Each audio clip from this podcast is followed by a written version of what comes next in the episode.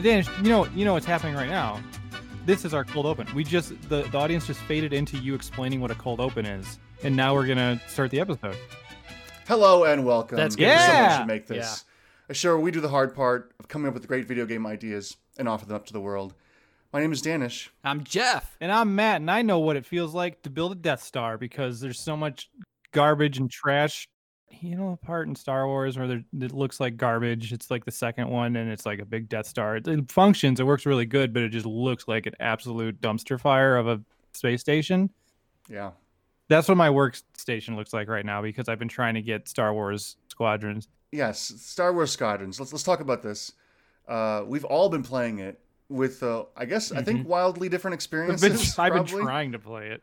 Yeah, I mean, it took me at least two hours to play it the, the launch night, uh, trying to play it in V R, and yeah, it's it's got a pretty bad uh, first impression. Well, yeah, let's go with uh, just, Danish. Yeah. I want to hear yours, and then I want to go to Jeff, and then I want to explain where I'm at.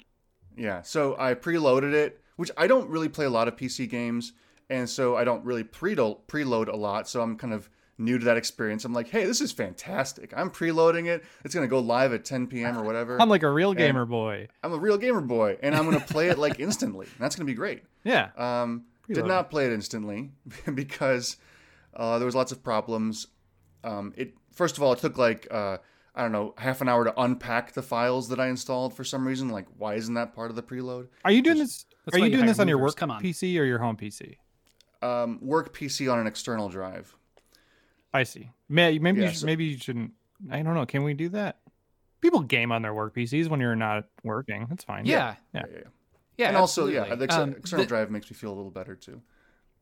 The external drive thing is interesting though, because that's going to increase all your read-write. Yeah, times I know. I, I, I, did, you're, you're I, do- I did notice it a little bit. But um, anyway, the biggest hurdle was the stupid uh, E A... I D oh my god, dude! What the fuck is with that? It's crazy. This is the craziest so, thing I've okay. ever seen in a game. A lot of games. Now, here's the thing: um, it's great because it lets you do crossplay. Crossplay is something that I'm so happy is becoming more and more a common thing. Like Spellbreak uh, launched with crossplay. This launched with crossplay. It's great. Um, yeah. Now, the reason the it does that it ha- does say. You have to do this if you want to do any online features, though. That's true. It's not just the for the right. If it was just crossplay, I would be a lot more into it. Yeah, but I mean, in any case, like you do need to sign up with a third-party thing to do any kind of crossplay because it makes sense. You can't just use that a console's credentials or whatever. Um, so Spellbreak, it was the Epic I D or whatever. Anyway, so this one has an E A I D, which I thought I had from like a long time ago for something, but I guess I didn't. I tried to forget password; it didn't work. Anyway, the point is that I was trying to do this all within the game, which is impossible because the pass-through it chose, it, the little window it gives you to log in, is like Ugh. unreadable because it's like a weird resolution. The mouse doesn't work on it. Were you in V R the first time? I was in V R the first time, yeah. and then I like, okay, I can't do this. So, so obviously I lo- broken. I loaded in in V R because I'm like, yeah, fucking V R, I'm gonna do this yeah. whole thing. And I, I load in and it's just blackness everywhere. And I was like, what do they want me to do right now? And then I, I look down and as as if I am as if I am floating thirty feet in the air, there's a tiny little E A login window that way down below me. And and since we're going oh, like man. through Quest, through Steam into this game, the the reset view is not like standardized. So I couldn't figure out how to reset my view to beat it back down there. It was like mm-hmm. immediately just like, okay, this this is mine fun. was uh, not like one that. aside. Yeah. One aside, this game has really good integration with resetting your view. There's a dedicated key on the keyboard. There's a dedicated yeah, which it tells you on my joystick after, after you're floating yeah. right. miles no, above. I mean the the first time user experience or fatui as we fatui. say in the biz what? is is just awful in this game. But I'm sorry, Danish, please continue. Uh, so that that didn't happen for me. It was it was in front of me, but it was like maybe five feet in front of me, so I had to like. lean forward, almost like hitting my monitor with my my Quest, and then even then, like I could, I like, oh okay, it's a login. Then I'm again the mouse doesn't work, so I'm hitting tab a million times to get the cursor to show up. You can't even see the cursor, so I'm like typing. I'm like, oh, that wasn't it. Tab, tab, tab, typing. Okay, there it is. Anyway, none of that worked. But there's another like option to create a new I D. So I'm trying to get to there. I'm like, okay, fuck this. I, and then I closed it, uh, opened it up in two D to uh, do all of that. You know. Um, process like not in V R so that I can actually click on it, use it. to my utter shock and horror, mm-hmm. it was no better than the V R. yeah. Like, that window yeah. was still like fucked up resolution. Couldn't click on it. Yeah, it was insane. But for sure, this is bad because it's a weird V R thing. Right. Yeah, exactly. So, Jeff, you, so, you, did you launch initially in V R or not? So, yeah, this this is my... Um, I, I, like, kind of restarted this game, like, four times yeah. uh, yesterday morning to try different things. Um, but the first time I loaded up two D because I assumed, correctly, perhaps, that because it was developed in two D with, like, this optional V R thing, that it would be more stable for me to do it. Plus, I'm using my my flight stick from V K B, and I I knew that I would have to remap. Hey, I bought one of those flight sticks. There's no way. I'm very yeah, excited for it. Um, I knew I would have to remap buttons, and I didn't want to struggle through that in V R. So that that was why I started flat. So when you did, was that E A login also messed up? It was it was the same fuck up that you guys are talking wow. about, where it's squished. Left of center, it's squished horizontally, yeah. stretched vertically, yeah. and you cannot select. How are it. we? How did so, all three of us have the exact same situation? So, with- but here's the thing. Here's the thing. I skipped it. You can skip it in that intro screen, yeah, and can. then what I did was I when I got to the main menu, I.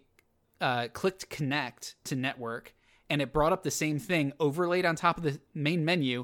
Get this, the exact same way. It's left of center, yeah. squished horizontally, stretched vertically, just, and it's like fifty percent opacity on top of the main menu. Why does why have I not and heard this from anybody else? And all three of us had the exact crazy. same, like, yeah, that's weird. Now I'm on an ultra wide monitor. Same here. And oh, I think you so guys are both oh. on ultra wide, so it might be that. Mm. Although when I started the game, it defaulted to sixteen nine ten eighty p. Um, so I don't understand why it would have been fucked up when I had like those starting dimensions, unless that E A window is like literally a pop-up that's existing in its own dimension. Yeah, like hard-coded resolution or something like that. Yeah, I don't know. Right, right. Um, anyway, let's let's talk about the game itself, which I didn't get. We're not going to end our gripes. Yeah, Matt. Matt, what was your? Well, okay. So I had one V R thing where.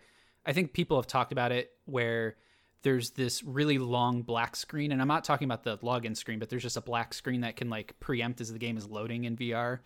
And after going back and forth, having really weird behavior where every time I moved my head, the window would minimize on my desktop, which oh, also man. pulled it out of my headset. Um, I realized that in the main menu, as long as you have a headset connected, um, you can go to options, V R mode, and there is a toggle V R option that switches in game from two D to V R, and that was what worked for me eventually. Yeah, I don't uh, think it's anyway. going to be the same for us because we're doing the Quest link, right? And, and I'm yeah. on a Rift S, so I'm hardwired yeah. in uh, by default. So Matt, is it my is it my turn now? I just want to talk about One how more thing. Just kidding. I just want to talk about how how bad experience I had too. Yeah. So I had all those experiences where nothing worked. And then I loaded the game, and because look, because going into this game, there, there's there's already been a lot of uh, talk on like the subreddit and stuff, and in general of like bad performance issues across the board that people are having. So I, I loaded this up early on just to be like, I want to see if this even runs, like if I even want to like start putting time into it. And lo and behold, it did run after I got all my stuff working.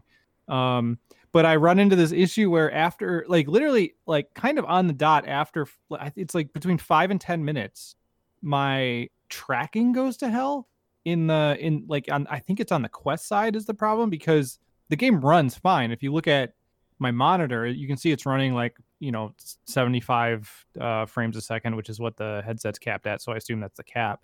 Uh, but the tracking is like it does this thing where it shows the video.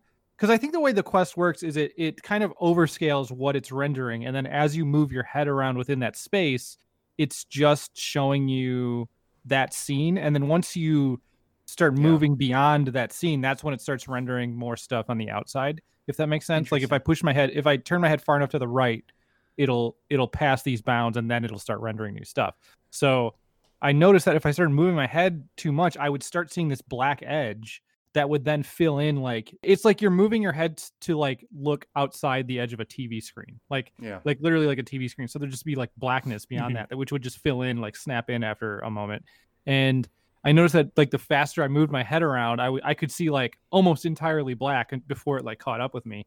Um, yeah, Oh wow! Oh, it was bad, and I so That's I figured out that if I went to pass through mode for a second and just like sat there, it was it's like it would like give it a rest, and I could come back and I would get a few more minutes of like playing normally.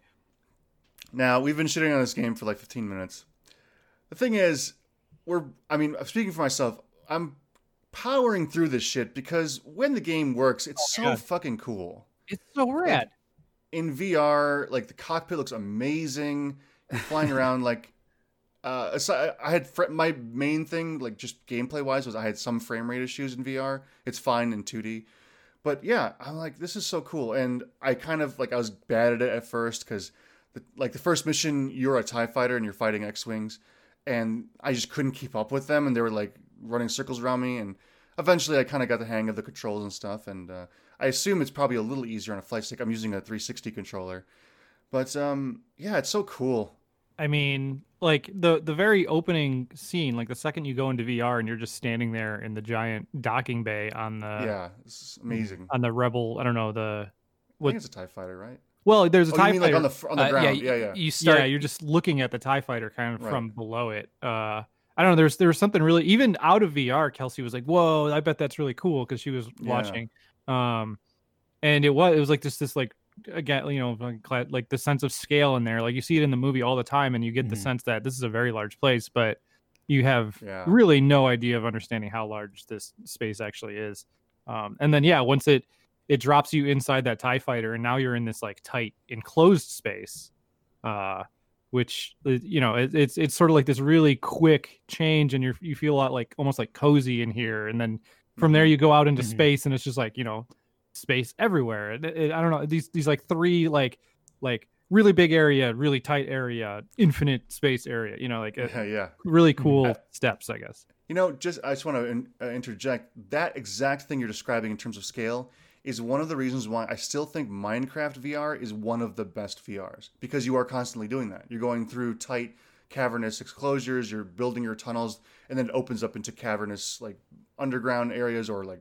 So that I love that, and this game does it really well. That sort of different types of scale. Yeah, definitely. Um, I mean, from my my perspective, it's, I mean, the the ships handle really well. It's actually got a lot in common with Elite Dangerous's flying, as far as like engine systems or shields and yeah, squadrons cool and weapons. Um, Divert so like power that's, to each of them, depending on what you're doing and stuff. Right. So that's. Identical. So I'm like super used to that. I have the stuff mapped to the same buttons for me. Um, the, uh, I don't know, like just managing the ship's power and speed and throttle and stuff just feels really good. Uh, like it, I mean, it, again, like it's so similar to Elite.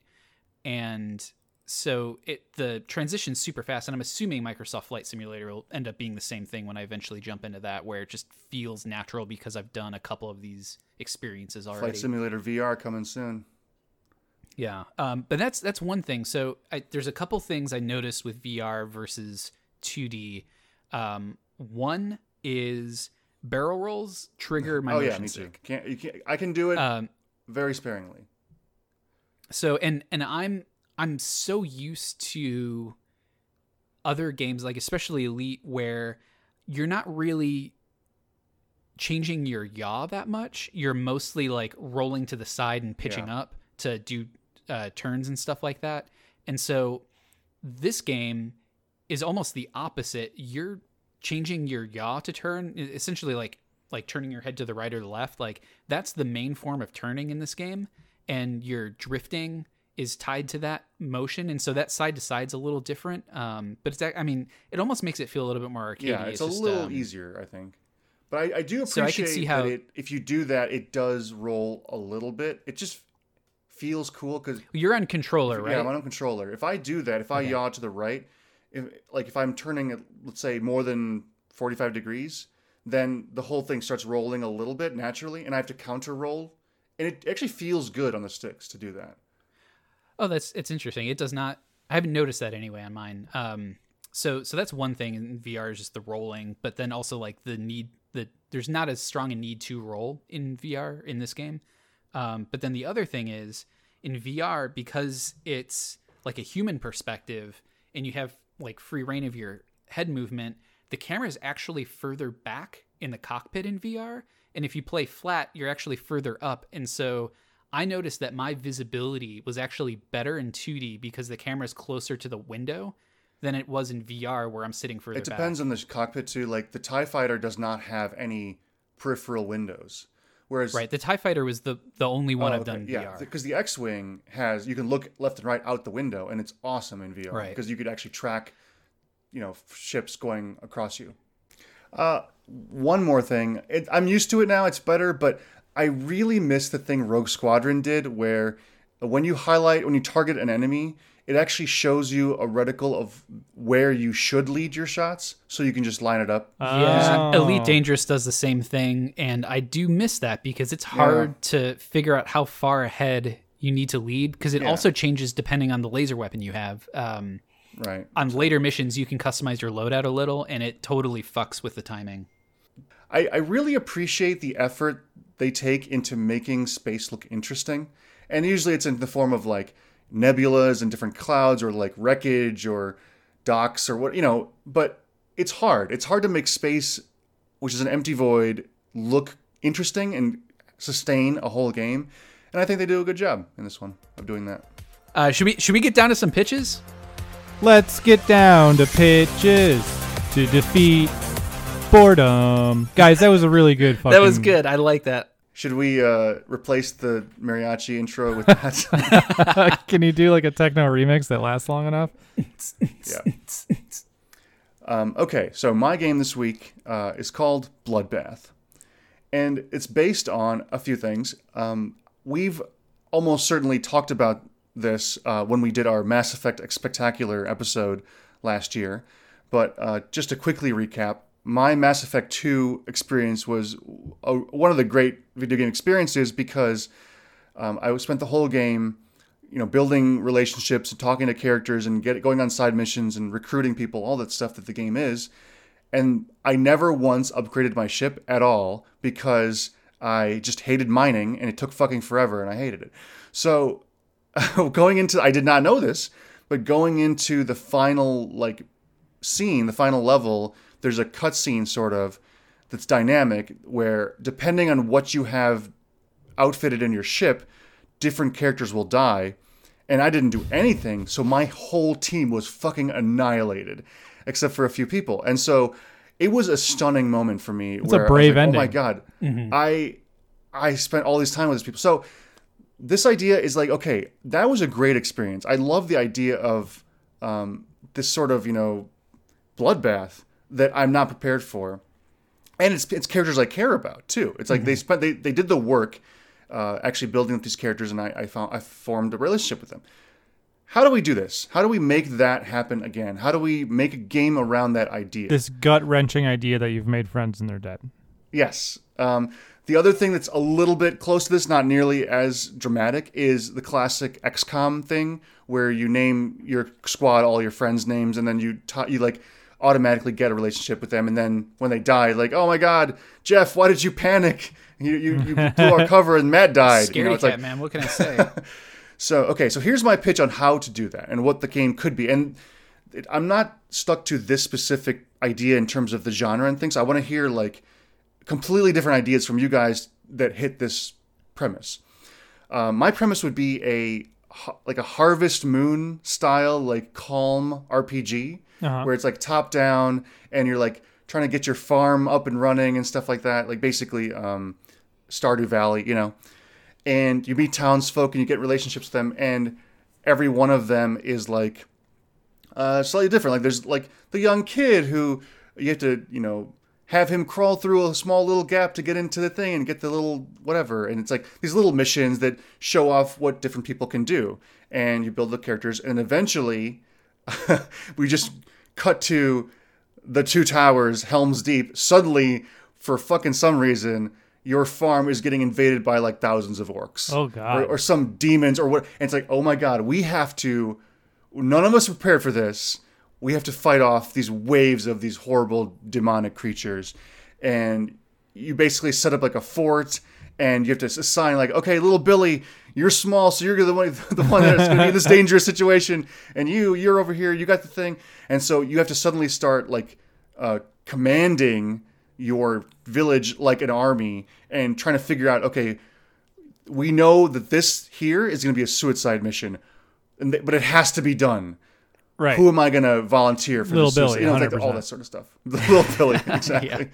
So that's he's, he's that's my take on it, where it's basically like Stardew Valley and it turns into like a, almost tower defense, but like with grave consequences, you know? So uh, I, I want to like just make an aside really quick. One of the mm-hmm. things about that moment in Mass Effect two that makes it powerful is not that the game suddenly changes a whole lot. It's the exact yeah. same game, same mechanics. Yes. It, they've just been recontextualized now. And you realize that this one system has been very important the whole time. And I feel like changing the genre up, like going from a farming well, simulator to a tower defense or something like that. Like, I don't think it would change the mechanics. It would be like uh, the but, beginning of a lot of Zelda games where you're like helping people out in Kakariko Village. It's like, collect all my chickens. Like, that's the same thing you're doing right. later so, in the game with whatever, you know? So, yeah, like, it, that's a great example. So Legend of Zelda, like, if I was going to do something like this, one of the systems that I never pay attention to is cooking. Because, like, you have an abundance of items. It's easy to heal no matter where you are. Just have a fairy in a bottle. You're set.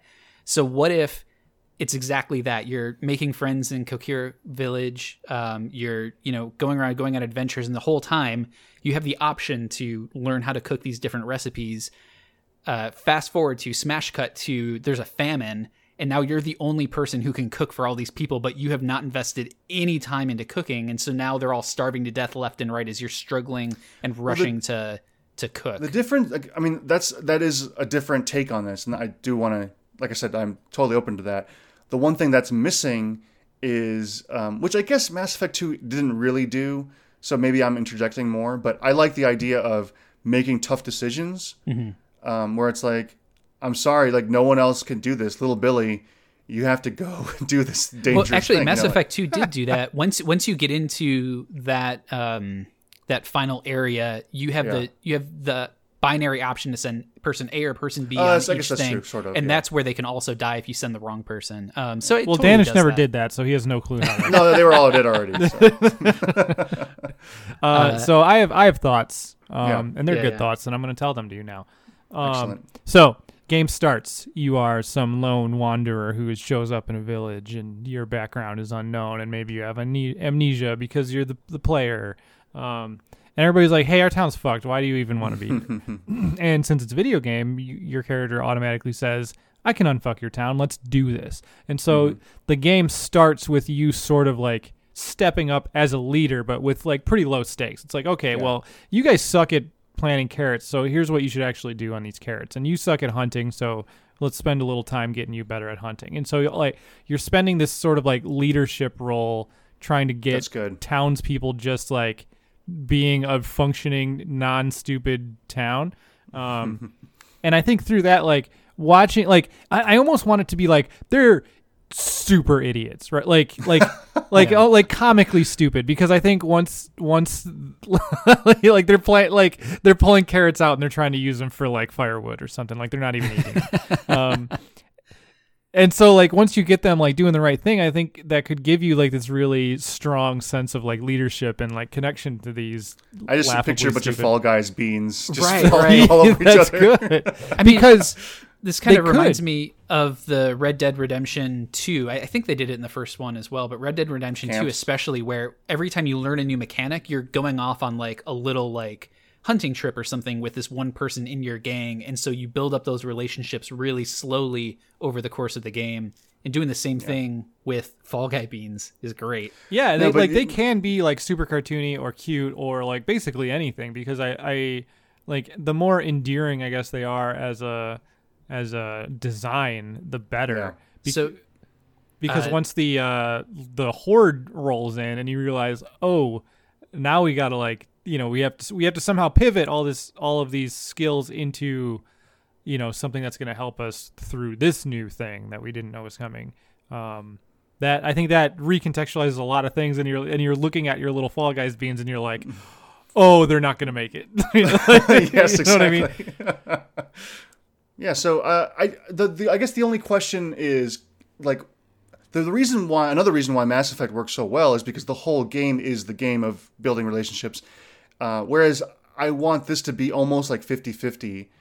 And I wonder if... Oh, um, I think your first time... So that, I guess that's the next thing is like, the first time you do this, it should be like... like let's contextualize it. Let's say the reason why this town's getting invaded now is because you actually have elevated it a little bit, and sure, they're sort of living under this reign of terror, and they're like, oh, that town, which normally only, like barely produces enough to get us off their backs, is now like way overproducing. We got to knock them down a peg. And so like it's through your actions that it sort of triggers mm, this event to happen. But I like um, that. Maybe you're like, because, and it always sucks because it's like, Once like once people know what this game is, right? Everybody's gonna know what it is. It's like it's not gonna be a surprise.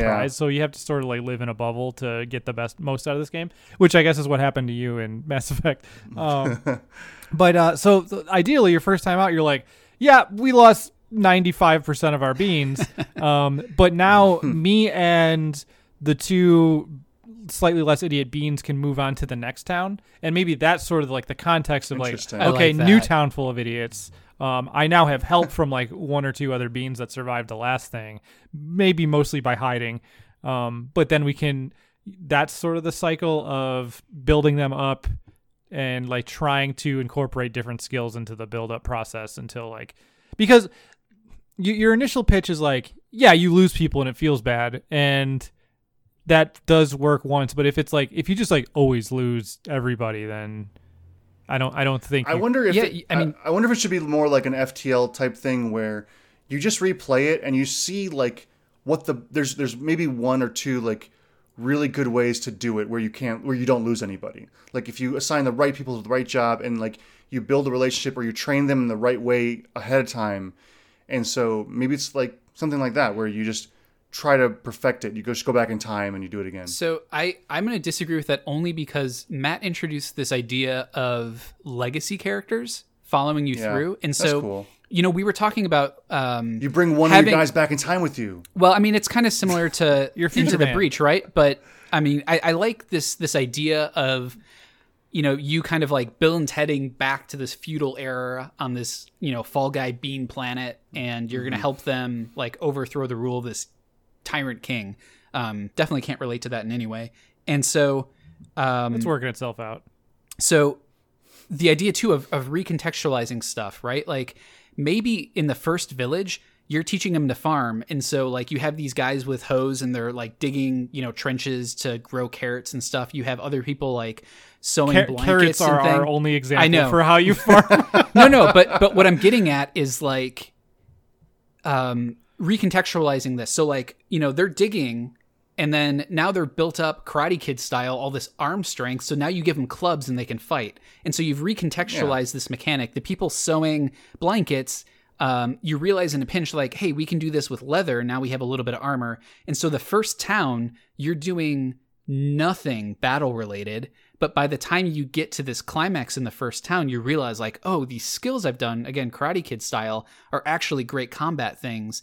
And so when you go to the next town, you have like, maybe you have one of the uh, farmers and he's now this like brute with a club, and you have, um, you know, maybe this person fishing, and you realize like, oh, that hand-eye coordination is great for throwing spears. So you have a spear thrower and you have a club guy, and you go to the next town. And so not only are you doing the farming stuff, this innocuous mechanic thing, but you can also start setting up these training camps, and then you can introduce escalation and technological innovation on the part of the feudal system. So yeah, like having a club is great in the first two towns, but when they start introducing like bows and arrows and stuff, like now you have to pivot again. Well, I'm here's not, see, I don't know. I'm not really interested in that. That sounds more like just a Civilization type game. I like the first turn. Everything after the first turn doesn't. Well, I no, but let me okay. let me say Sell the me same thing Jeff said, but slightly different. Yeah. Um, uh, so I, like I so the uh, the idea of d- d- yeah digging holes or using the gardening hose or whatever, like it it it it feeds into something a little more combat related, and the more they do that, the more. But like yeah, yeah. I mean that's the that's, that's from the no, ground. Yeah, yeah, yeah, that's great. Um, but I think there's a difference between like having a strong upper body that can swing a club and knowing how to effectively use a club in combat. So I think you sort of mm-hmm. need to separate those two things out, because like this progression should be like, okay, uh, we just, me and uh, uh, Club Club Steve, Club, Club me and Club Boy, we've survived. We're the only two who survived. Let's have Club Boy set up some training camps, and everybody occasionally at the end of the day or whatever, they go into Club Boy's training camp. Like, Club Boy fucking still sucks at using a club. He's just got a big ass forearm, right? So like, so they're just sort of swinging at it, but like they do get a little bit better. Um, sure. So like, once you get through this next phase and it's like, okay, we actually got a couple more people out of this. Now they can spend time like sparring, and maybe that is like how they start building up. But like the, and I think Jeff sort of hinted at this, they're, maybe they're not doing the same thing every time you do this. Maybe you're like, okay, clubs are totally working. And then these guys show up with bow and arrows and you're like, clubs don't do anything now. Mm-hmm. I lost mm-hmm. Club Steve. I loved him so much. That's, that's it right there. Yeah. I want carry a guy through to the next level and then they die. Not only do you have a connection from the first part of the game, but you also have this, like, he's a survivor. Like, we made not it gonna together, give up. And now he's gone, and what am I going to do? Okay, I mean, yeah, you're, I think you're kind of convinced me a little bit. Like, as long as there's bloodbath, that's you know that's the name of the game. There's always going to be bloodbath. no, but the, but the actually, bloodbath switches eventually, because eventually yeah. you have the army. You are the bloodbather. You are the, you are the bathers of blood. Wait a minute. Uh, no, uh, what I like is, I mean, I again, I was more into that first turn, but I do kind of like this idea of, it reminds me of, like, I don't know, Braveheart or something, where, like, there's this army, this oppressive army, and you're this villagers, but then you have to go to the next town over and say, look, look, these guys are coming, let's prepare. Now that we, we were on the front line, we took the brunt of it, now we we're now we're more knowledgeable, and let's let's build it up, and so you got to unite the clans, you know? And so yeah. maybe that's part of it. That's no, that's good too, especially once you're able to sort of establish any kind of foothold. Um, but I guess I, my question to you is, like, you keep, you're saying you're so into that first turn, but like, what what does the game become after that? Because like the second you play that scenario out the first time, it and you realize, oh, there's there's sort of a timer on this thing, and we're gonna get fucked up.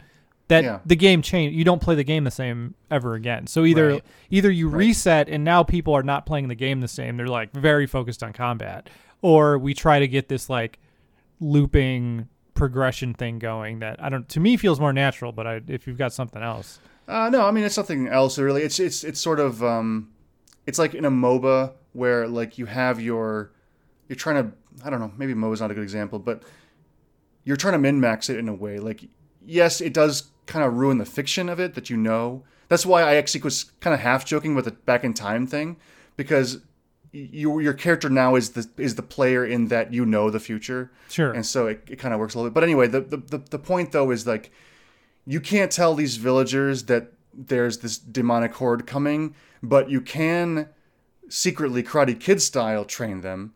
And so you are trying the best you can to train them uh, in the time you have Uh, more the most efficiently, and then in the battle use them the most efficiently. So are you, are you against legacy characters? Uh, no, I think that I'm just explaining what like kind of my I, thinking. I like the time travel if, mechanic. So okay, bringing let, guys back is cool. Bring, let, bringing let me, a couple like yeah. Let me blow this out. Um, so I've I've also been watching Star Trek Voyager again, and I you know I I, I like sci-fi. So I'm thinking, what if there's this Prime Directive thing where you're actually on a planet and the opposing force is not some feudal system, but it, like an alien invasion. And, you know, you do this farming stuff, you do, you know, whatever else you're doing. And then, you know, Club Steve is the only survivor, and you're actually going to another planet and their society is not as advanced as you. And so like the knowledge of aliens and the knowledge of like the war to come is just going to be too much for them. And so like, it's kind of forcing you into the Karate Kid style training I, where you don't want to let them know what's actually happening, because if they did, like there'd be panic, or there'd be like, um, you know, one of the classic Next Generation things is there's this like a, a religious upheaval because the idea of aliens, even though you are telling them as an alien, is, is somehow sacrilege. So yeah, I I was I was thinking something similar. I don't think you need to go to different planets. I and I do like yeah. Danish's time travel thing, but like because Danish said demonic horde, you, you're saying aliens, like just something that's so like bonkers that yeah. if you explain to them there's demons or there's aliens coming, they're gonna be like they're either, they're either gonna be like, hey, this dude's fucking stupid. We're not gonna yeah, listen to anything he's gonna yeah. say. This is crazy. Yeah. Or they're gonna be terrified and also just like try to hightail it out of there because they can't even uh, cook beans right or whatever. Right, um, right. So, so yeah, you do have to sort of like, but that maybe that's a reveal too. Like, like you do this first cycle, and then you and uh, Club Steve go back in time and try to start up. By the way, there's two Club Steves now. I don't know how we handle that. Um, but uh, um, um, well, listen, you, you're, you're going to come back in time with me. But I, th- I think we handle wear like this primer, mustache, right? Or you have to kill yourself. Um, but so the, your first inclination might be, might be, yeah, we'll explain what's going on, and you see how that doesn't work out, and it's like you've just like extra fucked yourself on this next cycle because now like nobody's even listening to you, or they're all gone, and it's just you and Steve versus the Horde. I, I love this image I have in my head right now of every conversation you have on the second phase. You always have the option to like tell them about the coming invasion, but like that's like an instant fail. But you always have it there, kind of tempting you. Does it does it ever turn though? Because it's at some point, like, can you only bring one person back with you, or can you just keep amassing people to bring back with you? I, I think you should you should amass people and like because I think eventually I, it's fun to win a game. Like, yeah, it's, that's, it's not always going to be fun to lose. So if you can eventually have an entire town's worth of people survive the first round, then like it's more likely you'll survive the next round, and, and you kind of snowball in a I positive think it should direction. Be one of those min-max things of like, okay, this whole time you're training your your townsfolk, or while you're doing that, you have to upgrade your time machine, and like it's where do you put the points? Like, do you want to make it so like more people can come back with you? You That's know? Good. I like that. Um. Oh, I yeah. Think, think choosing that, to leave somebody behind that you have potentially oh, yeah. grown to love. That's is, a mental bloodbath. Yeah. The mental yeah. bloodbath. The emotional bloodbath. Yeah. Yeah. Uh, this is cool. I mean, I think I don't think we need to do any more of this. I, uh, one thing I'll end with is I'm going to... Have you, either of you played the very first uh, Infamous game on P S three? No. Yes. Wait, that's the one where you're like a uh, okay. symbiote type. No, inf- no, no that's, that's Prototype. Yeah, that's Prototype. Infamous was the... um. I only played. Oh Second no, I Son. played Second Son. Yeah, that's the only one I played. Okay, so I'm I'm gonna spoil the uh, ending of Infamous One. Uh, you are fighting this bad guy who's like, kind of causing destruction, and uh, he's sort of like, basically, you, I don't know, I can't remember how he like brings you into it, but he like basically forces you to fight him, and he, you know, you have to get these powers to keep up with him and that sort of thing. Turns out, the big twist ending is the bad guy is you from the future training yourself for a big war to come. That's pretty. I thought that that's was cool. Pretty cool. Damn good. That's some so, John Connor shit. So yeah, and so this this is kind of the town equivalent of that. Um, but anyway, Infamous Town Edition. Yeah, they're unrecognizable. They, they've they've uh, they've modified their bodies so much they can't even. They can't even recognize themselves anymore. Hon- honestly, like that's built. How you could solve the two Club Steves. Yeah, it's is like that he's just unrecognizable. Yeah, maybe eventually, Hanks, yeah. But the first time yeah. you got to be like, all right, Club Steve, here's the thing. You are going yeah. to have to go kill yourself in your sleep so no, that you can integrate back into the town. It's, it's no, the, he has to be a different identity. There's no the, way we're going to... It's the Clark Kent thing. Like, he's grown a beard now. Like, yeah, he couldn't exactly. possibly be the same person. I think that's an option. This, this guy has a beard. An option. But this is Bloodbath, oh, so you, baby. No, okay, so you... This is so stupid. You If you kill... all their, if Steve kills Steve two... Uh, it's Wait, like the one Steve Steve? rules where he absorbs his energy. Oh, and that that's could be a tactical good. choice. That's actually good. I like that. It's, it's pretty good. So, so uh, it's not a time machine. You're actually traveling through the multiverse. Oh yeah. Uh, well, I mean, it's.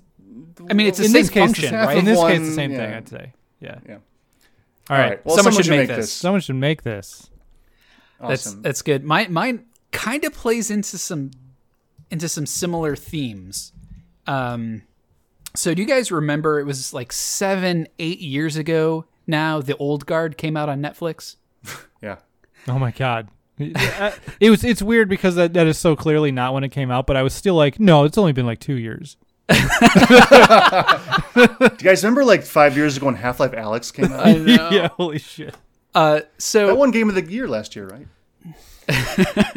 Anyway, I can't um, think of any on, other Jeff. games last so, year. So, so this idea of immortality uh, was in my head, and I'm thinking like, okay, you know, there's a moment in time when you become immortal. I know we all we and all get there. And mm-hmm. when that happens, your body is essentially like frozen in that state. So any You're talking damage about vampire rules. Well, I mean, kind of, right? But this is this is.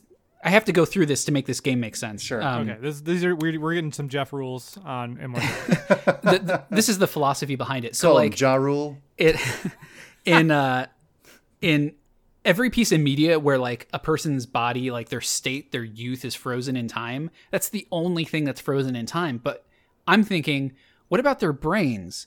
Like, if they were truly frozen in time, they would not be able to form new memories, and they would be stuck forever as like beans. Unaware, like all they would have is very short-term memory, and be, and then their body mentos. Would correct it, and then they would go back to their initial state. So I mean, you could you could I'm gonna I'm gonna say these are Jeff rules because yep. you could like if if you're getting really specific about what you're saying, th- they just become like a, a potato, like they can't do right that. Right. So you so need that, something. I'm, I'm allowing a little bit of short-term yeah, yeah. in here for that reason. So um, this is where my game starts.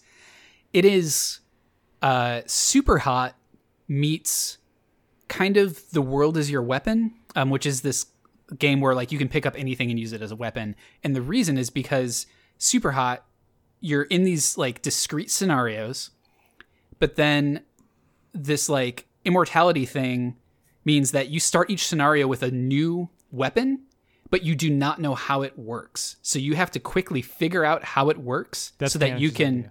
Defeat everything. And I think Danish is going to like this because I'm envisioning it as V R.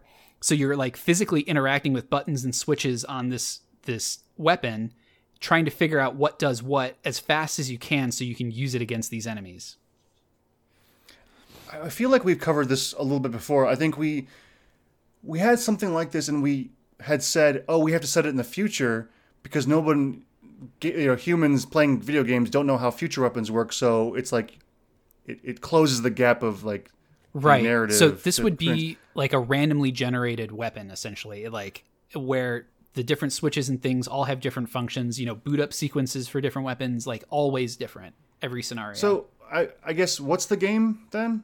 Except for this, like I, I understand this one like feature of it, but what's right, the it's it's super game? Hot. But instead of guns oh, and throwing hot, objects, right. you have this like random weapon that you have I to figure see. Out how to use. Oh, okay, okay, so that, okay. So I I'm yeah, I was I was thinking like now. I pick up a sword and I have to learn how to use a sword. No, no, no. But maybe no. it's a because, weird future sword with a button on it for some reason. Because this like the random generation is my fix for the player knowing how things works.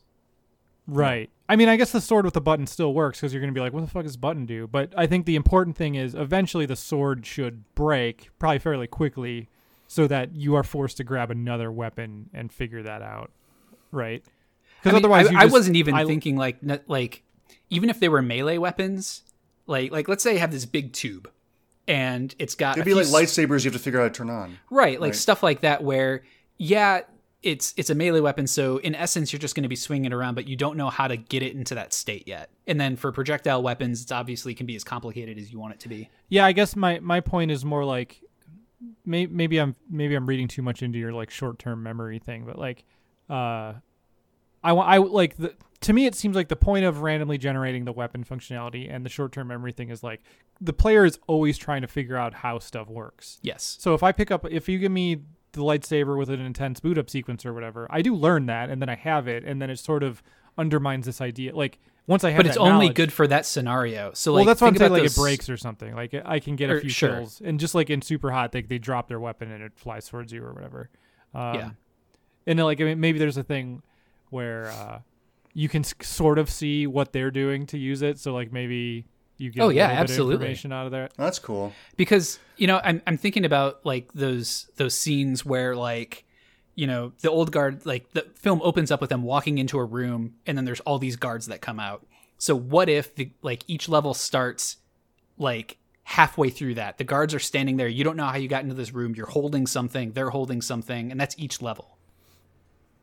I gotcha. Um, yeah, that's pretty cool. So it's it's a... mad scramble. It's almost like a no. A keep talking, no one explodes, but it's getting the gun to work. Yeah, yeah, yeah. Except uh, I guess you'd have to figure out yourself. You don't have someone telling you. Um, one thing that's kind of interesting about this idea is that let's say you have this weird object that has a, different buttons. I, I honestly, I swear we've done this idea before because I, as I was about to say what I'm saying, I could have sworn I've said this before. But anyway, um, you have a series of buttons, and you, you hit one of them, and you just like something weird happens, like a bubble appears around you for two seconds and disappears, and you don't know what it does. And then you realize, okay, then you have something else where it shoots this thing out, and uh, nothing happens. And then you realize, oh, I got to shoot the thing out and then do the bubble. And it's like this weird techno grenade thing. You know, it's yeah, like yeah. pieces that, and maybe like you never figure that out, but you realize, oh shit, if I run up to a guy, hit my bubble, they'll just like disintegrate around me. And so you could never figure out the grenade throwing part and just use the weapon this way. Uh, and so there's could be like different tiers of figuring things out that actually are kind of like different weapons. I like that. I like that yeah, a lot. You, you know what I was thinking too is, uh, one of the cool things about Half-Life Alyx is the first time you hold a gun in that game, it feels it feels like almost bad, right? Like because you don't really know. Like they tell you how to use it, and you do it, and it's like it's kind of slow. Um, oh yeah, you know and you I mean? get better and better. Yeah, and they they they they're like, okay, eject the cartridge by pushing this button, and then pop it back in there, and use this slide and do that stuff. And you, you do those things all very deliberately, and then by the end of the game, when you need to reload, it's like pop, pop, pop, pop, and you're you're back in action, right? Yeah. Um, but so like maybe. Maybe the short-term memory thing is, I don't know, maybe part of me likes getting away from that. And you have this scenario of, uh, from the, the Old Guard where you sort of just like wake up. Like, what if that is the thing is like, you have been killed. The game starts, you've been killed, you wake up, and this is your like new memory. So you don't know anything and the weapons are mm-hmm. all weird. And it's almost like, okay, you got fifty guys around you. You have no idea what you're doing. Here's a weapon.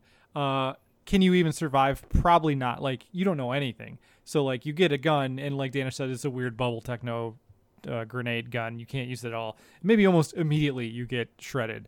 Um, but then, again, you're going to wake up eventually. And so, like, the game is just waking up at these different stages, which is, like, uh, story-wise a little ridiculous. Like, they're just dragging you into new rooms and be like, oh, no, they woke up again. But, like, yeah. whatever. Oh, no, you do it like... Uh, oh, okay, I was going to say you do it like Memento, where you like, the whole game plays out backwards in little like vignettes, but anyway, it doesn't matter. Um, I wonder if we can make that. That's, anyway, that's interesting. Yeah, I'm, I'm trying to think of how to make that work. Because like, because maybe is, is, like if it's you, a narrative thing that, that solves the drag in your body thing. That's all. That's why. I yeah, I mean that that's interesting because you can start with the game like like you said. You wake up in this room. There's fifty guys around you. You don't know how to use your weapon. You die. Then you wake up earlier, you have that same weapon, but you also have another weapon. And like each time, like you kind of have a little bit of familiarity because you used it in the future and you're going back in time. But like you're also getting new options that can do crazy things if you take the time to learn it.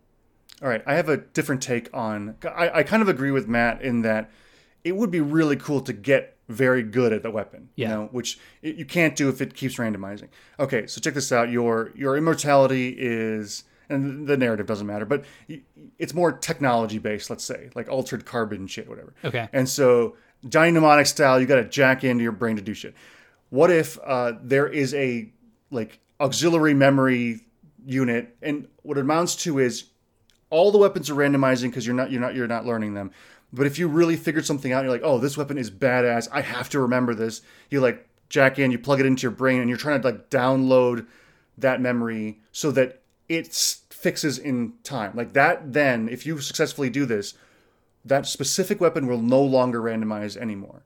And because you have now learned it. Oh, I, and, I see. Okay. Yeah, oh, kind of like the uh, the tattooing in Memento. Yes, in Memento. Yeah, kind of like that. So yeah. Okay, so, so the, your tattoo- the randomization is just sort of symbolic of your yes. forgetting how something works. And exactly. you can force so- yourself to remember.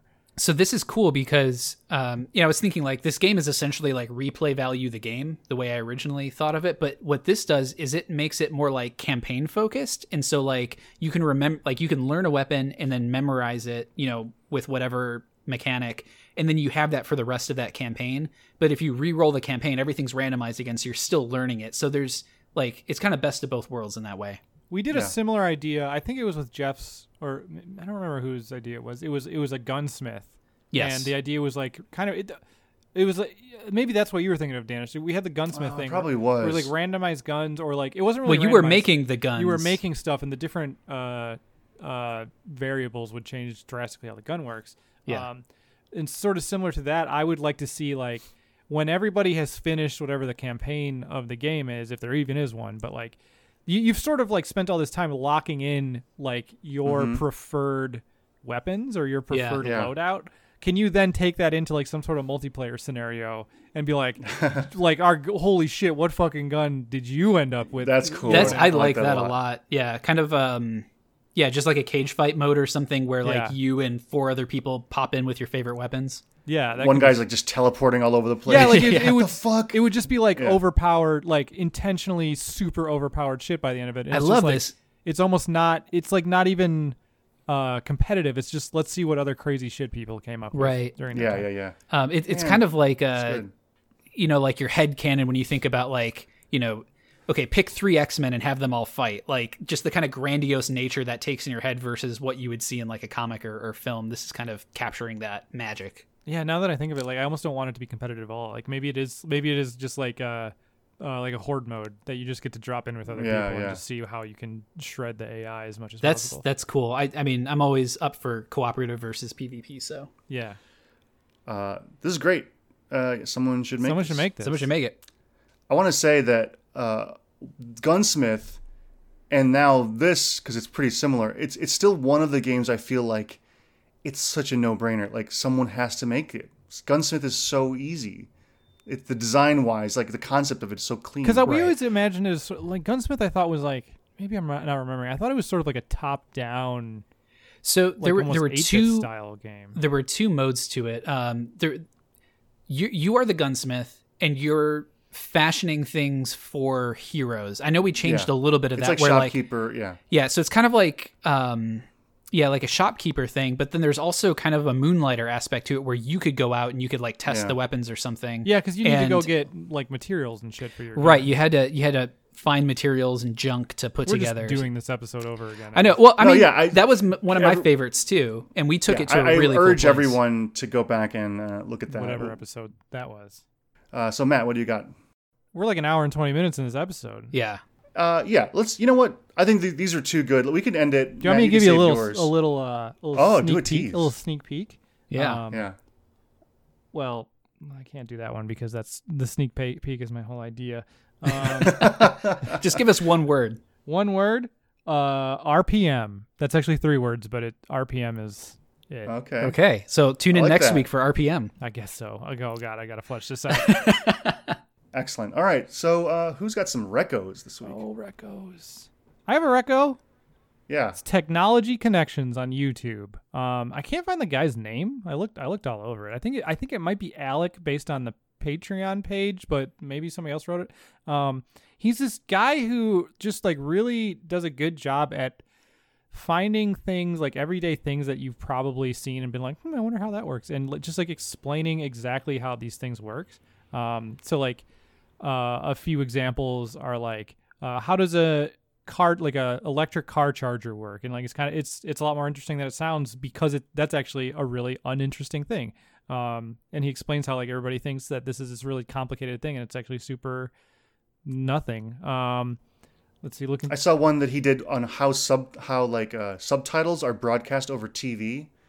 And so like back in the eighties, nineties, like you, they introduced, uh, some accessibility like standards. And so T V broadcasts over the air had to su- uh, support subtitles that you can turn on and off. And the way that they solved that problem was pretty genius. And, uh, yeah, and there's cool. there's another one. I think this might have been the first one that I ever uh, looked into or that I came across was uh, he does an episode on space heaters and how you go to the huh. store and they're all like, this is the best space heater. It, it, it'll, it'll heat up like a forty room mansion and this one this one does ten rooms and blah blah blah, and then he looks at them and like every single one of them has the exact same power output with like some slight variations in there, and he's basically he's just like yeah these all do exactly the same thing. There's there's certain things that they might do to sort of help their heat heating, but they're almost across the board like energy's energy, and if you're putting out the same amount of energy you're putting out the same amount of heat. Like this is kind of what that boiled down to. It's been a while, so I'm, there's more to it than that. Yeah, that's um, yeah. interesting though. Just really interesting stuff on like kind of really mundane topics, I guess. That is called Technology Connections. Awesome. Very cool. Um, speaking of connections, uh, I have a technology connection with my Chrome browser called it's yeah, it's an extension. Um, and we've done one before with FakeSpot, but this one is for fitness, and it's called uh, W F H, or Work From Home Wake Up. And what it does is you set your workday in the app, and then you set the interval, and whether it's half an hour, an hour, whatever, and every time that interval comes around, your Chrome browser gets taken over by this app, and it tells you to do three different exercises or stretches or whatever. And uh, oh, it's good. been a really great way to remind myself to, you know, do something physical while I'm sitting at my desk at home. That's good. Because fitness is crazy hard. Um, and Mindy and I actually started doing this ourselves before we found the the extension, where just like every hour on the hour, I would make us both stop and I would time us on, you know, a few different exercises, doing some reps of those. Um, it's great. And uh, there's a free trial. Uh, unfortunately, it does cost four dollars to fully unlock. But um, four dollars for an extra year on this earth. Right. Uh, maybe you don't want that these days, but you know, for, for most people, it might, might be worth it. Yeah. I don't know. It's been, it's been really great. We've both been using it. Awesome. I'm going to look that up because I, I need, I need something else going on. My whole routine has been play Pistol Whip at lunchtime, and that's it. uh, Cool. Mine, um, speaking of connections, oh, oh, is uh, connect with your fellow humans uh, via a watch party feature. So watch parties obviously are the big thing because that's how people can actually hang out and do something, watch stuff together. Um, other different like services have their own ones built in. Uh, Amazon and Hulu, I believe, have ones built in. Netflix doesn't yet. Um, but there is a website slash service called Scener, S C E N E R dot com, and it's a free website that lets you just uh, you know you have to lo- you have to create an account and stuff, but it's all free, and it works with every single service, um, H B O, Amazon, Disney Plus, like everything, even like Vimeo and YouTube, which is actually pretty unique, and it's got a very very slick U I. Where it has all the features you'd want. You can either voice chat or text chat or have video. Um, it actually has better control over it, uh, where if the host pauses it, it pauses the video for everybody else, which uh, I think like Amazon doesn't do, I don't think. And you can fast forward and stuff. So it's great. Scener dot com. Um, every year I set up a sort of film festival at work, and this is the uh, app that I'm going to be using to do that. And uh, a quick reco of what to watch. There's a movie coming out soon called The Wolf of Snow Hollow, which I'm really looking forward to. It's a very indie sort of uh, crime investigation horror movie. Such a weird small... sequel to Wolf of Wall Street. Yeah. Yes. They went real uh, different. Yeah, it's like Alien to Aliens. um, yeah, so and it's actually uh, Robert Forster's last movie, which I'm a huge fan of Robert Forster. You know him from, you know, Better Call Saul and Jackie Brown. And uh, it stars Jim Cummings, who's another favorite of mine. He did a movie called Thunder Road, which is uh, awesome. You should check it out on Amazon. So, Scener dot com, Wolf of Snow Hollow is coming out, and uh, check those both out. And that will do it for this week's episode of Someone Should Make This. Uh, you can uh, tweet at us at, at Make This Podcast, and it would help us out if you gave us a rating on iTunes. Also, we have like a Twitch and a YouTube and stuff. Those are also called Someone Should Make This. And so if you have any comments or game ideas or your own, or think one of our ideas already exists, you can also email us at Someone Should Make This Podcast at gmail dot com. Dan is just holding a finger up. He has something really important to I say. Just, yeah, I want to say that uh, we are playing Observation right now on Twitch. Well, Dan is just playing. It's me and Dan such a rad game. Yelling at each other. Yeah, it's. I'm trying to concentrate solving these mysteries on this spaceship, while Dan and Matt are arguing semantics about words. Important, important space semantics. The game's the uh, game's radical though. It's uh, yeah. really interesting. Yeah, you yeah, can check out check the first out. V O D on YouTube right now or on Twitch. Yeah, yeah. Those are, uh, someone should make this. Someone should make this. Uh, same with our subreddit. Someone should make. This. Oh yeah, we have a subreddit. Someone should make this. Someone should make this. Uh, thank you to Mariachi Entertainment System for letting us use their music for our theme song. You can hear more of their music at mariachi mes dot com. Until next week, we've done the hard part. Well, someone should make someone it. Should make it. I knew you were going to do a fast one.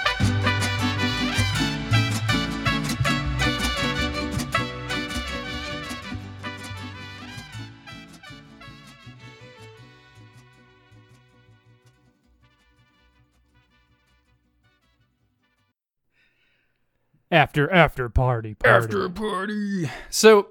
I want to talk about Genshin Impact. I know that. What is Danish, Genshin you, Impact? Jeff? You kind of scoffed at it. It's a Breath of the Wild ripoff. So no, it's um, a WoW. That's, so, what, that's what everyone says. I don't, I have, I have no idea. It's it's really funny. I did not follow this at all, but apparently Genshin Impact has been getting shit uh, pre-release for looking like a Breath of the Wild clone. Yeah. And now that it's out, it's very clearly not that. I can think of so many ways that you can right? make Breath of the Wild better. So maybe it's well. I mean, right off the bat, weapons well, there's a Ubisoft degrade. One. Oh, we're done. Yeah. Now, Jeff, I'm looking at this title, and it's not the most appealing to somebody. No, no, one hundred percent. It's it's um it's definitely anime, yep. But it's probably one of the least anime anime games I've played recently. Um, now, on a scale of zero to ten, uh, how anime this image is, it's fifteen. The title is okay. So this this game. This game is weird. But yeah, the gameplay's a little less anime. So it's... Okay, so take Breath of the Wild and then add on, like, a party-based R P G, like real-time combat, like action R P G. So you can switch between four characters at will, and it's like hack and slash gameplay. You have some magic spells and stuff. It's like ability-based with cooldowns. Um, but it's like kind of... It's almost like a Breath of the Wild mod that like dramatically changes the game. But then it does a couple things I hate, which is um, it is a free-to-play game, and it has gachapon stuff. Like it's got um, random rolls and and like you collect party members and, and stuff like that, which I hate. Uh, but like the weapon system is cool. You can upgrade them. You can like merge duplicates of the same weapon to make them stronger and like change their passive effects. You can do all this cool stuff kind of in a Breath of the Wild wrapper. And I, I tried it out because people were talking about it. And I'm glad I did because it is surprisingly fun to play. Um, but like always in the background, it's got like weird free to play mechanics kind of floating around. Uh, like it's got a bunch of different currencies and stuff, which I hate. But man, I'm I'm conflicted about this game, but I am playing this game. Yeah, I was going to say, I There's can't too much to play. Like this or not. There's too much to play. I can't, I can't tell if I like it or not either, but I'm yeah. enjoying playing it. It's I'm going to wait for the uh, Gods and Monsters, whatever it's called, Rise of the Phoenix now. Uh, yeah. That's the, the Breath of Wild like that I'll probably dig into. Yeah, I'm, I'm looking forward to that as well. What other games are there right now, Danish? Because we've, we've all been playing Star Wars. There's, I want to play the new Crash Bandicoot four. Uh, oh, I heard Squadrons came that. out. Oh, man, I'm Crash. still kind of touching Rogue Legacy two here and there. Um, I I, have, I want to I still actually actively want to play Avengers, so there's like there's too many games. Yeah, Avengers is one of the Avengers is definitely going to be a, a fine wine. Yeah, you're right. That's, that's like true. the so. longer I, the longer you let that one go, like the better for sure.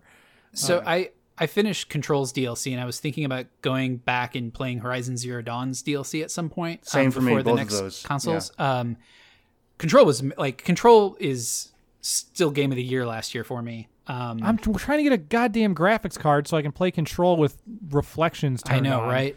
I um, well, that's what one. I was getting at. Is I'm wondering if like waiting until next gen to play Avengers would be better since you're gonna have better performance. Like hopefully, like not. Did they get say those it's bugs. coming to next gen? I mean, regardless I it if it is, it should be backwards compatible. Almost everything, yeah. And they have like yeah, boost yeah. mode or whatever, where it actually right. runs better. For so I'm kind of thinking titles. about that. That's not yeah. a bad thought. Um, I mean, it is on P C as well. Um, so I mean, if you really want to oh, make it sure it was as good as possible, that might be the way. Yeah, to whenever go. we get our cards. Yeah, that's not gonna happen, man. We uh, did. Were were you guys, Jeff? You were there with me. Danish, I, th- I feel like you aren't really I was kind of on the sidelines a little bit. I was just kind of skimming your conversation. Yeah, so there was this uh, there was this Reddit post by, it's like the, uh, Aros? It was a menu. Aros was the, I don't know how you say yeah, it. Yeah, it was, it was the Gigabyte Aros, which yeah. is like a super premium card. Apparently it's got an L E D screen on the side where you can put GIFs and stuff. Yeah, like, oh like what the hell? Totally don't care about any of that. I just want a freaking card at this point. But uh, they have like a community manager, which seems like, I mean, maybe they all do, but somebody who was actually in like a subreddit talking to people, and he was like, um, he was like, yeah, guys, this is, we are, we're launching this card uh, tonight, or I don't know how early he said, at six thirty or no, at first it was like at six. Um, so, so be there. Everybody's like, oh my God, finally, like one of these companies is just telling us what's going to happen. um, so that we have a freaking fighting chance against all the people using bots. Um, so he, he's like, uh, on top of that, use this link. Just refresh this link. It should automatically like dump the card into your um, into your uh, uh, shopping cart. Your cart, yeah. yeah, yeah. Um, uh, this link, by the way, says M S I, M S I yeah, in the like U R L. The wrong card. And he's like, no, no, it's fine. It's gonna redirect. We're just like, I, some people are saying they're doing that to like throw bots off or something. Um, and uh, so anyway. It's starting to get close to six. It turns out uh, he writes, uh, okay, it's going to be six thirty. We're having a little bit of a delay, but it's still dropping at six thirty. Uh, six o'clock rolls around, and it seems like every other card manufacturer on the planet decided to release their cards. There were three cards dropped which is, at six p.m. Yeah, which is more than usual. Um, and so I was caught off guard because I wasn't really paying that much attention because it's six thirty, and I think a lot of people were in that boat. Um, but that's kind of fine. I, like, retrospectively, I probably should have... So I, I anyway. got a card in my cart from that six p.m. drop, uh, which marks the second time I've had a card in my cart. Matt, you and I both yeah, we've had Founders it. Editions from NVIDIA and sat on a loading screen for, for checking out. For like for an like, hour. It was just broken. I left it up for two hours before I, I backed out. Um, it wasn't going to happen. But um, uh, so we've been coming so close. Yeah, so um, so that happened and everybody was like, was that the drop? Did Did this dude just screw us? Was that the drop? And... you know, apparently it was not. It, their drop was still going to happen at six thirty.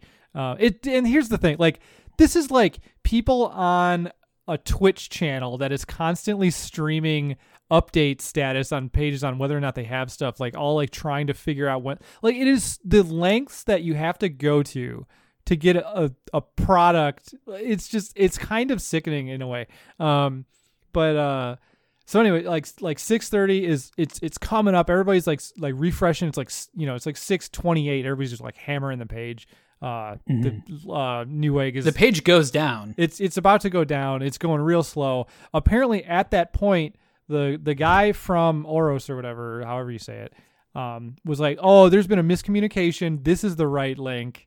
Uh, this is the one you want to use, but nobody saw it because everybody was just hammering the refresh button because it was so close to, um, so basically like I, you know, who knows, everybody was blaming this guy. I think he was probably just trying to do the best he could, but with bad information, but, uh, yeah. uh, yeah, like, like nobody got one. I, I, I never saw a card pop up. It's like, so, I think they yeah. all went to bots. So it's this is the thing that show. I was reading about it on like P C Gamer or something like that, or it might've even been a smaller site than that. Um, not only was that link wrong, but the card never went up on NVIDIA's site via like a searchable link. So like I was refreshing R T X thirty eighty in stock on, it was their, on like, Newegg, not main NVIDIA. Page. I'm sorry. It, it went up on Newegg. Right. Right. So I'm on Newegg and I'm, I'm refreshing the search and I'm also refreshing the link they gave us. Um, but apparently the card never appeared on that search until after. Because yeah, because like, I was the, I was running the search. Right, I didn't so trust that link. The only way you could get that card is if you had this new link that he put up, or you were a bot. And since nobody had the new link in time, only bots got this card. Like, like you, you couldn't got, even search for it until like I think I finally saw it like five ten minutes later. It finally popped up. Yeah, boy, I really want to spend all my money. They won't let me. It's uh, it's crazy. It is. I I'm still flabbergasted that three weeks on, there's not a better system for this. Like a simple raffle system where you just sign up with your email and like first available card, like you get an email if you win, you know, whatever random thing. Like that would be so much better on all these websites than racing bots because at least it would be random. Yeah, I'd go for random. I feel like. Uh, it's going to take longer for to get for you to get these than it did for me to randomly get my Hamilton tickets. Oh, I, I got it. I had Hamilton tickets through a, through one of Mindy's theater connections, but then we went again like a month or two later just from the the lottery. raffle. The lottery. How long yeah. did it take you, Danish? Actually, it, it took me three months, so I'm, I'm exaggerating. It's, I mean, you'll, you'll probably three months, I, maybe. Mm, yeah. So my my goal in October is to get a thirty eighty, and. I'm I'm kind of putting I'm I'm still watching the P S fives, but I put that on the back burner. I just want a P S five by December first. That's my goal. Um, so like that's kind of where I'm I'm trying to space all these things out because I'm seeing how fucking miserable it is to get these. Is there is there a solution? Is there like a real solution? Like because even a raffle kind of sucks, right? Because right. you know. It, well, I think Ticketmaster, you put in an actual line based on like when you clicked on it, you know, like an, a queue. Or sure, like even something like that where it is like, like if you have to put your email address in and then you're in the queue and then you just get an email when it's available, like to me, that's better. Even if I have to wait for, you know, eight thousand people to go through, like, at least I'm in line. That's one thing. Oh, you know what I heard? In the same article where they were talking about how the link didn't show up on Newegg itself, they were saying Newegg only had thirty-six cards in stock. Yeah, and I keep hearing that, but that just seems like I, I it's had such a hard time Why would you... believing that. Like, I don't know, yeah. like what I, I really don't know. Like, I, what is the volume on this sort of thing? I have no clue. Um, but uh, yeah, I don't know. Like, it's it's weird because you get stuff put into your cart, and that used to mean that you have it. It, it there, it there'd be like a timer on something. It. It used to mean to put something in your cart. No, you're, you're right. You would have like a five minute timer to check out once it was in your cart. yeah, but that's it was, it was yours. For, why did cart. They get rid of that? I don't know, man. Like, I don't know if somebody was. I would have had somehow. three cards right now if so many if cards it worked putting like them that. Up on eBay making money. Oh no, we're the problem. But, no, that is the problem. Is like the, there's there's nothing. It doesn't seem like any like. It doesn't seem like there's anything in place to stop the shady part of all this. If we could get everybody who wants a card and hasn't been able to get them, and I know this is impossible because you know greed and wealth and all this other stuff, but if we could get everybody to go to those resellers and just bid half the price, half Whoa. the retail price of those cards, and only that amount. And then like they'd be either forced to not sell them, in which case they've wasted their money, or sell them at half price and take a loss on it. That would be kind of awesome, but That'd it's it would be impossible to coordinate. They're doing it with bots, I think. No, no, I'm talking about the resellers, like going on eBay and having everybody Is bid half price. Is eBay still the number one like reseller when it comes to this sort of stuff? Or is there other avenues for it? I don't know. It's it's probably still eBay, I would imagine. Yeah, probably. I don't know. Uh, it just to me, the thing that I always say is like, you shouldn't. I don't know. eBay should have rules where it's like you can't sell something until thirty days after it comes out or whatever. Or like if you do, it has to be a, a, a cap on how much people can pay for it. Like that's what solved it. sixteen hundred dollars Jesus. For a, for what? For a thirty eighty right now. Yeah, eighty, so that's yeah. that's over half the or over double price. And there's thirty-nine people watching it. Now, is this people bidding them up to unreasonable prices? Because I know that is the thing that's going on. Um, people, people are. Like I mean, I'm sure that's part of it. Up. Yeah, um, and, but and they're, again, they're doing like, it on purpose whole... so that they like get fucked up. Uh, I have to. I mean, I don't know if this is. It's horrible, but I don't know how horrible it is. But in college, I had a friend who would um, sell like. bootleg C Ds of different concerts of bands and things, and that has got to be would, the worst quality thing to listen to. What? That oh, yeah. Well, the ones he sold weren't, but yes, it could be pretty bad. But anyway, he would sell them on eBay, and uh, I'd be his accomplice to gouge the price, price up. And oh, if I gosh. won it, then I would just give you'd back be the, to You'd be the plant. Yeah, I'd you'd be, be the, the guy. Be like, oh, I'd play. I'd pay ten dollars for that. Yep. Wow, yep, yep. What a great deal. I was the Uncut Gems father-in-law. Oh, man. Uh, yeah. So, Danish, the friends you have, like, I, I mean, with all this aftermarket buying you've been doing, I'm, I'm just, I have to reevaluate some things. I will just say again that the way that I got the P S five was an accidental uh, bot-related event, and that person is not my friend. Still got That's that all. P S five though. Yeah, you did. Well, I'm not going to say I got it until I got it, so we'll see. Yeah. I'm still kind of thinking I'm there's some chance I might not get it. When I was in college. He, he, may, be, he may be arrested. That's true. I did a shady when I was in college. Um, you did a shady? What I did, did do? I did a shady. I sat in line for like three days for a PlayStation. Th- would it have been a three? Must have been three. three. Yeah. yeah. The, uh, the Tyson Grill. Yeah, just so I could sell it. And I made seven hundred dollars. I had a friend do wait Look, in line with me when the Wii came line, out. You were allowed to do it. Sure. Eh, um, it's, it's a spot that could have went to like a kid or something. I don't feel super cool about it. No, it's not good. You're still a horrible person. But I'm yeah, just yeah. saying that it's it's better than a bot.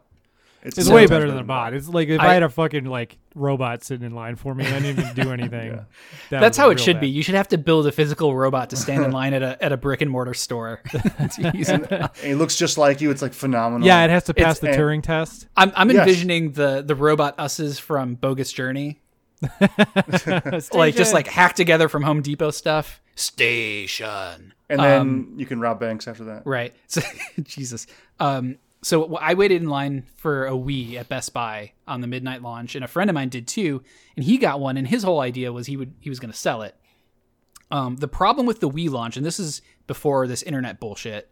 Um, I mean, the internet, internet existed, but, existed, but the bullshit around reselling wasn't a thing really. Um, there were so many Wiis at launch that my my my brother, who bought like two or three of them in person, couldn't sell them and ended up selling them at retail price. And my friend who got one decided that he didn't want it. He gave it to his brother. His brother didn't want it, so he ended up selling it for retail price. What? Um, for the Wii launch? For the Wii, yeah. That doesn't make Weird. any sense. Everybody wanted a Wii. Everyone yeah, wanted a Wii, but there were plenty of them months. at that That's, point. I got a sense, I got a good Wii story too. Actually, another shady. Let's that do I did. It. It wasn't yeah. really shady. This this was a this was an accident, but it was a bad accident. Oh. Um, I uh I had a uh, I probably shouldn't have said it was an accident. It kind of ruins the story. I had a I had a Wii, and I was gonna sell it because I wanted to, for I don't know who knows why. I was I, and it was just like it was just it was this was just a Wii that I had used that I didn't want anymore. I was gonna put it on eBay and try to mm-hmm. make a couple bucks. There's nothing shady about that. Um, and I had a friend who um, I was telling him, I was like, yeah, I just I want some extra money. I, I probably had something in mind that I wanted to buy. I don't know. Maybe it was a graphics card. That sounds about right. Um, and uh, and he goes, oh, well, I have, a, I have an Xbox three sixty, and I've always wanted to play the Wii. Do you want to do a swap? And I was like, yeah, totally. Like, why not? I, I could probably get more for the three sixty anyway. Um, so I didn't say that, should have, because he did not Uh, intend for this to be a forever swap. He just wanted to borrow my Wii, and oh. when I got his three sixty, I put it on eBay and I sold oh, it. No. oh no! Oh, that's good. Yeah. So, like the next day, I was like, "Dude, you're." I would imagine oh this from his his perspective. Like you, like I just I just trade something to you that you expect yeah. you expect to get back eventually. Then the very next day I go, hey man, your three sixty sold for a lot of money almost instantly. Oh my god. He was like, what? He thought I was kidding at first. He was like laughing. And uh and then I just I kept like explaining whatever oh, happened no. and he, it like dawned on him. He was like, uh um so I ended up obviously letting him keep the Wii. Uh, I'm a good yeah. guy. And I think I gave, I gave him like a couple know, hundred it, bucks or something. Yeah, yeah. Whatever, you know, whatever the difference between the two. Was it right when it came out, when both systems came out? No, the, these are two systems we'd been sitting on for a while. And, right. You know. I, I mean, yes, that's hilarious and horrible, but I kind of would have thought that maybe after the shock wore off that I would think that was pretty funny. Like knowing that you did it like like it was a misunderstanding. You he know? never yeah. seemed to... F- I tried to play that because I did give him money. I tried to make it right. Yeah. I made it clear that I wasn't trying to like screw him over. Yeah, yeah. Um, you know, he never really found it all that funny. I mean, like uh, that's good. Yeah, it's it's. I'm trying to think about it from your friend's perspective. It's just like, okay, I know this guy Matt. He's trying to sell this console. I'll just trade it with him because I want that console, and he's selling it anyway. Um, so I'll just trade him for this thing, like. Him going in knowing you were trying to sell it yeah. to me is enough to put two and two together. Yeah, that's what I thought too, but uh it, it was weird. Like I don't know like what happened or if like I didn't explain myself right, which is definitely possible because I'm not great at that. I take your console, sell it for money. Money. The next green money. When I told him about this, he was like, "No, we this was just a trade. We were going to trade back eventually." Uh And by the way, there were no terms on the trade. He just gave me his Xbox. I gave him the Wii, and it wasn't like, okay, in a month we'll send it back. Yeah. Um, yeah. I don't know if he would do that, but uh, every, he he talked to his girlfriend. He was like, "Did you know he was going to sell it?" Because I was like, I, at first I was a little bit. I don't want to say upset, but I was like, like defensive. I was defensive in the terms of like I thought it was pretty clear that I was going to sell right. this, like that I was going to sell the Wii, and then if you trade me this, I'll just sell that. Um, but. Uh, His girlfriend was on his side, but she's girlfriend. Maybe she was just yeah. being supportive. Uh, and one of our other friends, I couldn't tell. He was really like wishy-washy about it. So I walked out of that like, oh man, I probably didn't really explain the situation very well. Oh, yeah, it's amazing. Yeah, that was a good one. Everyone's a hero in their own story. Yeah, I'm definitely the hero in that one. Yeah, Matt was also the hero when he oh. did a drive-by Sixth Sense spoiler out the window. No, that was Harry Potter. Oh, Harry Potter. Okay, yeah. That was that was my I'm a douchebag high schooler. Yeah, I think it was. Yeah, it was high school.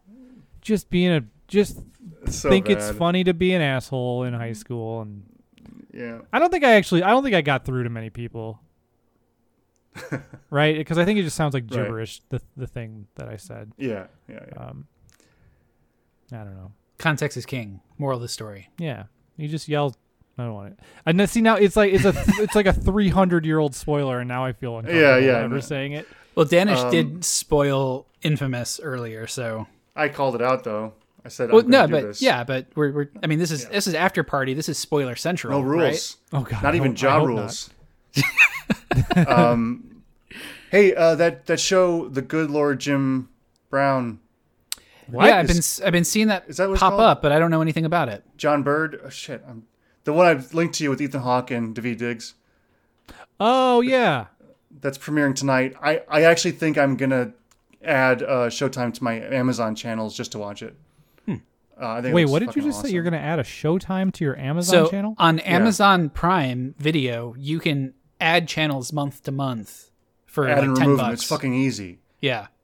So I'm going to add was, Showtime, was, watch it, and then remove it from Amazon. Yeah, I was going to do that with Starz and C B S, and then oh, I ended up getting shit. a free C B S All Access for a month and did that instead. I did it with Shudder recently to watch um, One Cut of the Dead. Oh, Shudder uh, has a, a this documentary series yes, I really want to watch. Uh, Cursed Films. That's, that's yeah, the, yeah, the reason that's why the I got it. I want to watch Cursed Films. I really want to see that, but I don't want to spend money. Because, I mean, I got a, I have a two week on a two week free trial, so I'm just Oh, there's a trial? That. Awesome. Yeah, I should do that at some point. By the way, uh, One Cut of the Dead. Uh, first of all, before we finish talking about it, Jeff, did you see that trailer for um, this show I'm talking about? I did not watch it, no. Uh, it's such an awesome trailer, and it looks really cool. And Ethan Hawke was on uh, like Colbert talking about it too, and it just sounds like a really cool story. And it's a limited series too, so it's like a one and done thing. And uh, I love that. I love this new era of television where we yeah. can do things like that. It's not all syndicated sitcoms. And Daveed Diggs plays Frederick Douglass, which is awesome. So. So it's a um, historical drama. Yeah, yeah. Um, anyway, this game, this movie, One Cut of the Dead. I really, really want to talk about this. Uh, I'm gonna try as hard as I can not to spoil it, just in case you ever watch it. It's on Shudder. You could rent it. Um, it's a Japanese horror movie. Now, it's called One Cut of the Dead because the whole movie is shot in one take, and it's a zombie movie. I'm like, okay, I get it. um I started and, and I'm on board. I was like, okay, I mean, yes, people are saying it's really good, so I'll watch it. And the, the reason I finally pulled the trigger is because they were reviewing it on the Slash Film podcast. Anyway, I start watching it and I'm like, yeah, it's technically sort of impressive. Like anything that's one shot, like on a base level, is impressive because of a lot of choreography to do. Sure. But I'm like, this is, I don't know, this is kind of bad. And I'm watching it. I'm like, I don't understand. Like, why are they doing this specific thing? This is ridiculous. I don't. And I was kind of like down on it. And then, um, again, I'm trying not to spoil it. After thirty minutes, something happens. I'm like, oh, well, that's kind of interesting. And then the next, uh, so the movie's like in three sections, kind of. The second section, I'm like, oh, that's kind of interesting. Interesting. Okay, good. Then the third section, I'm like, oh my God, everything makes sense. All the shit that I hated is actually awesome now. Interesting. And where is this yeah, at? So the, How do you get it? Uh, I'm I like I said, I got the Shudder free trial, so I watched it there. You can also just rent it on V O D okay. anywhere. Mm-hmm. It's called One Cut of the Dead. It's a Japanese uh, uh, zombie movie. And and I looked online afterward. I was kind of reading about it, and a lot of people were like, just make it past the first thirty, forty minutes. Like, it's not terrible, but it's like not, you know, the best thing. It's like, but that's not what the movie really is. Okay. Um, and this is the this is the play the game for ten hours and then it really starts. It is, unfortunately, but luckily it's only thirty minutes and not ten yeah. hours. yeah, yeah. I watched uh because Danish, you had a you had a list of your uh, movie marathon thing. Yeah, uh, and I, I actually yeah I wanted to ask you about some of those. Yeah, yeah. I went through basically all the ones that I hadn't seen, and I was yeah. just like, I Which just were, I just want stuff to watch at night for some reason. When like yeah. Kelsey goes to bed and like I have the house to myself, all I want to do is just like watch a movie, like a weird movie. Yeah. I don't want to watch something that I know that she's gonna be into. I want to watch something. Coneheads. Coneheads. yes. That that was what it was. I was bored and I was going through Netflix and I was just like, oh, I've never seen this, and I just saw a clip of this in a Movie Bob video that he put up on mm-hmm. YouTube. So like, oh, I'll watch this because I want to see. I did the that context. recently with uh, A Mighty Wind, the Christopher Guest movie, which. Mighty Wind is so good. It's good. It's very good in terms of its pieces, but it's like not. It's kind of no plot. But anyway, no, no, it's Matt, it's a I very like, it's a very straightforward movie about putting um, a show together. Trying There's to like no drama. Anyway, I don't want to talk about it now. I want to hear Matt's thoughts on the Sorry. movies you saw. What did I watch? I watched The Platform. You watched Platform, um, which you called plat the uh, you, you called Platformers, uh, which was for some reason stuck in my head the whole time I was watching it, and it was like making me giggle every once in a while because like it just so does it's, that word does not fit the mood of this yes. at all. Um, What was the other one? There was like because there was, there was one minutes. that you didn't Overlord. Oh yeah, I, I really liked. About, um, I did. Freaks, that was on. And you said it didn't. And you said uh, it didn't do it for you. Which one was that? Sorry. Freaks. Freaks did not do it for me. I did not see. It had a couple cool ideas in it, but otherwise it was like, I don't know. It was it was kind of boring. It's it, so the way I the reason why I like it is it on like what it actually is is fairly standard. But yeah, I guess that's what I I'm really, wondering. I feel like there is there is an element in there that you must really appreciate that I just didn't see. Yes, I, I think that's what it is. And, and what I really appreciated is the way into the story. Like, what is this movie about? Like, what is happening right now? Oh, mm-hmm. shit, that's... It's like you're slowly revealing what the movie even is. And I really like that. Um, and what the movie is, is like not bad. It's just, it's kind of standard. Fine, but it's fine and whatever. It's almost, to me, it was almost a letdown because it was like, oh man, what is, the, what is, because you said it before. It was like, you're wondering like, what the world, the state of the world is like outside yeah. or whatever. And I, and I was, I was like, oh man, it must be something pretty big. And then they did it. And but I was like, even, really? the, even the thing that it is, like I said, it is kind of standard. It's still interesting enough in how things are different. Like the, the billboards and like the, world building and the signs and yeah. the, I don't know. I, I don't thought know, it was pretty good. I, I, it's, it, I think it's genuinely like it's not a quality of the movie issue I had by any means. Like it was, it was yeah. li- li- literally just like this specific thing. I'm just not yeah. that into it personally. Yeah, exactly. yeah, yeah, I mean, it's that's it's hard, you know, thinking about this idea of like personal investment means so much when viewing a piece of media like that's passive, like a film or T V show, because I can watch something that I know is really good. Uh, like like talking about a T V show, like I love Breaking Bad. I love Better Call Saul. But at a certain point in Better Call Saul, my I just like de-invested somehow, that's, and that's, and I could never just, get it back. It was sometime in like season three, which I don't even even to me saying it is crazy. But that's just what happened. No, and, I, like, I get what you're you, saying. You can't you can't change that. I think for some that, reason. Although I do go through like waves of that where I get because me and Kelsey fell off of Better Call Saul too. But I know eventually we're gonna. We're going to turn it back on and be like, oh, yeah, this show fucking ruled. And we're, we're Wait, gonna you didn't? Yeah. Also, you didn't finish it? I have not finished like the, Saul. There's, oh, there's wow. something about one of the last episodes we watched where I was like, there, it was nothing in particular. I, I just, yeah. for some reason, didn't walk out of it feeling like watching the next one, even though that we were a few episodes yeah. behind. And so we just fell behind, and that never mattered to us. But, like, it, it to me, it's also kind of like, um, like House of Cards, where, like, I watch an episode of House of Cards, and I'm like, I, or even like uh, like Downton Abbey or mm. uh, you know any and fucking anything that's the like, momentum I, of the show itself carries you forward. But well, no, I'm I'm gonna say I was saying like I'm watching it and I'm like I can tell that this is an excellent show. Oh, I just I see, don't yeah. care about anything that's happening and like yeah yeah yeah yeah for sure. It's um, uh, oh the other the movie I wanted to ask you about was The Invitation. Did you watch that? I did watch The Invitation. I like that one. Did you have you seen it? Yeah, uh, Jeff. Um, that was on. I think that was on my list a long time ago, and it just slipped off my list because I just waited so long. It's like, uh, I'll just take it. So I have not seen it. No, no. That was probably maybe my favorite of the ones yeah. that I watched. Um, that was that was pretty cool. Um, and I think it did that feeling of like, what is going on a yeah. lot better than Freaks. Yeah, did. I think so. It's just I think overall it's a better made movie yeah. than Freaks. Freaks is like you know low budget, sort of scrappy.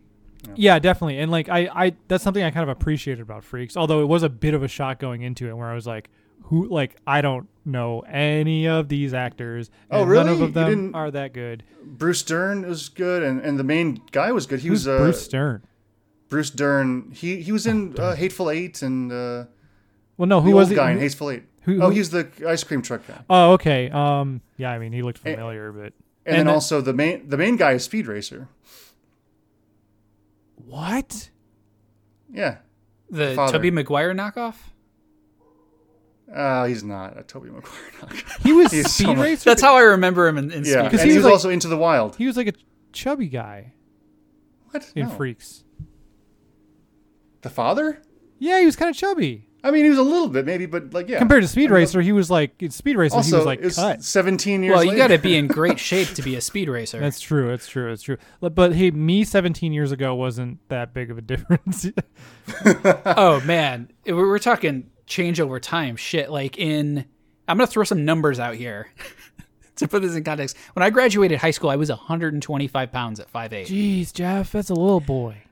I'm one hundred eighty-five pounds at five eight right now. Human now. Good job, Jeff. Um, a lot of that's that's leftover muscle from being in the gym every day for a few years, but um, you know, most that, of it's that not. That dormant muscle that you got. Yeah, most of it's not muscle. God, anymore. I'm just chock-a-block full of dormant muscle these days.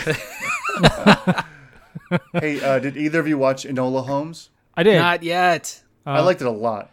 I didn't Sitting like it as on the much top as of my you, list. But I, I definitely enjoyed it. It's definitely worth watching. Uh, yeah.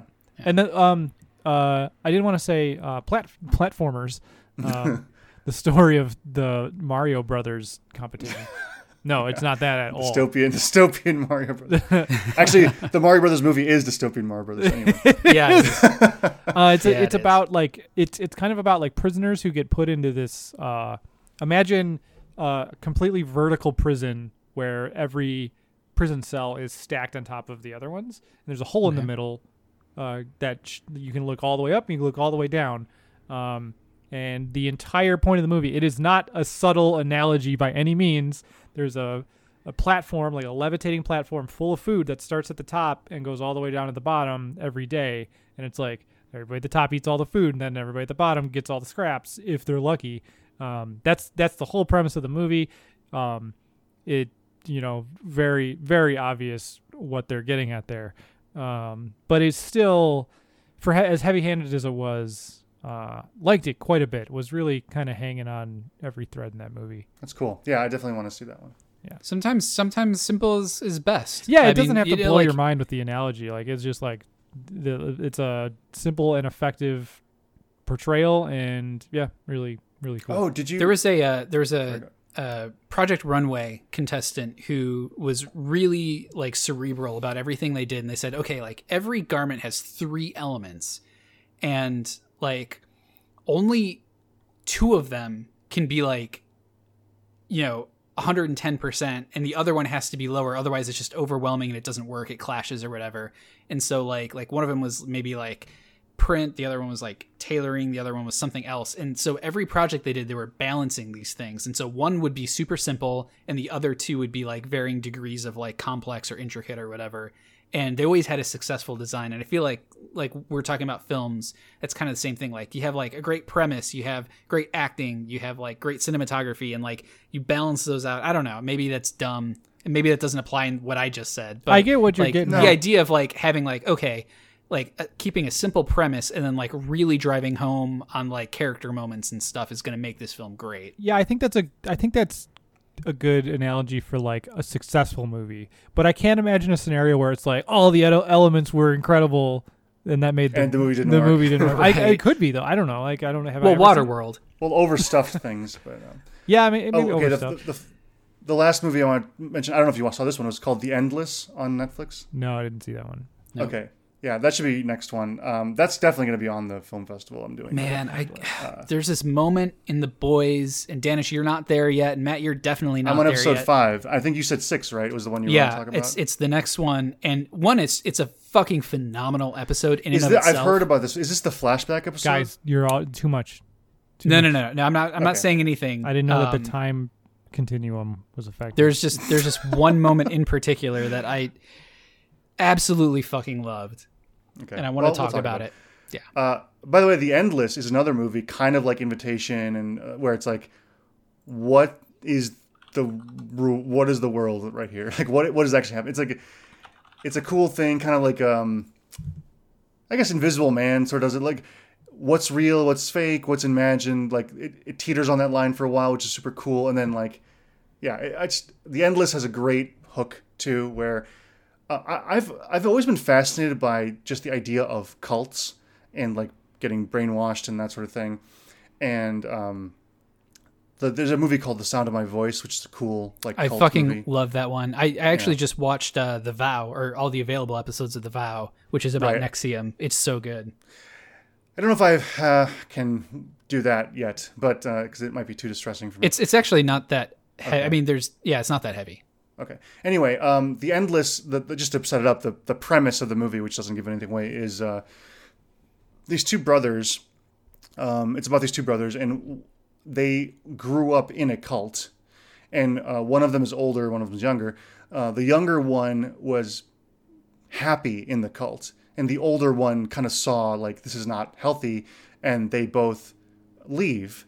I think you should and stop the there. W- that's, like, enough for me. Well, I, well, I can see that that's good. Yeah, I'm kind of I'm kind of digging this, and I'm already... I don't know. Okay. Yeah, I mean, I, I, the, the next thing I was going to say is still within the first five minutes. Okay, okay. All right, hit me uh, hit me with that. It, it lands on okay, Jeff's... Okay, and then, so they're, they're out, and... Crap. They get a videotape from the cult saying, like, hey, just want to see how you're doing. We're all happy here, this and that, everything. And then so the younger one's like, hey, it looks like they're cool, and maybe we should go visit. And that's all. Okay. Cool. I all think right, that's uh, a great place to uh, to wrap up yeah, this week, right? I got to go do yeah. life stuff. I got to eat. Yeah, I got to do all that. Hungry. All right. Uh, we never know how to end it. Uh, nope. This has been the after party. Uh, after Bye. Someone should after party. Someone should party with us.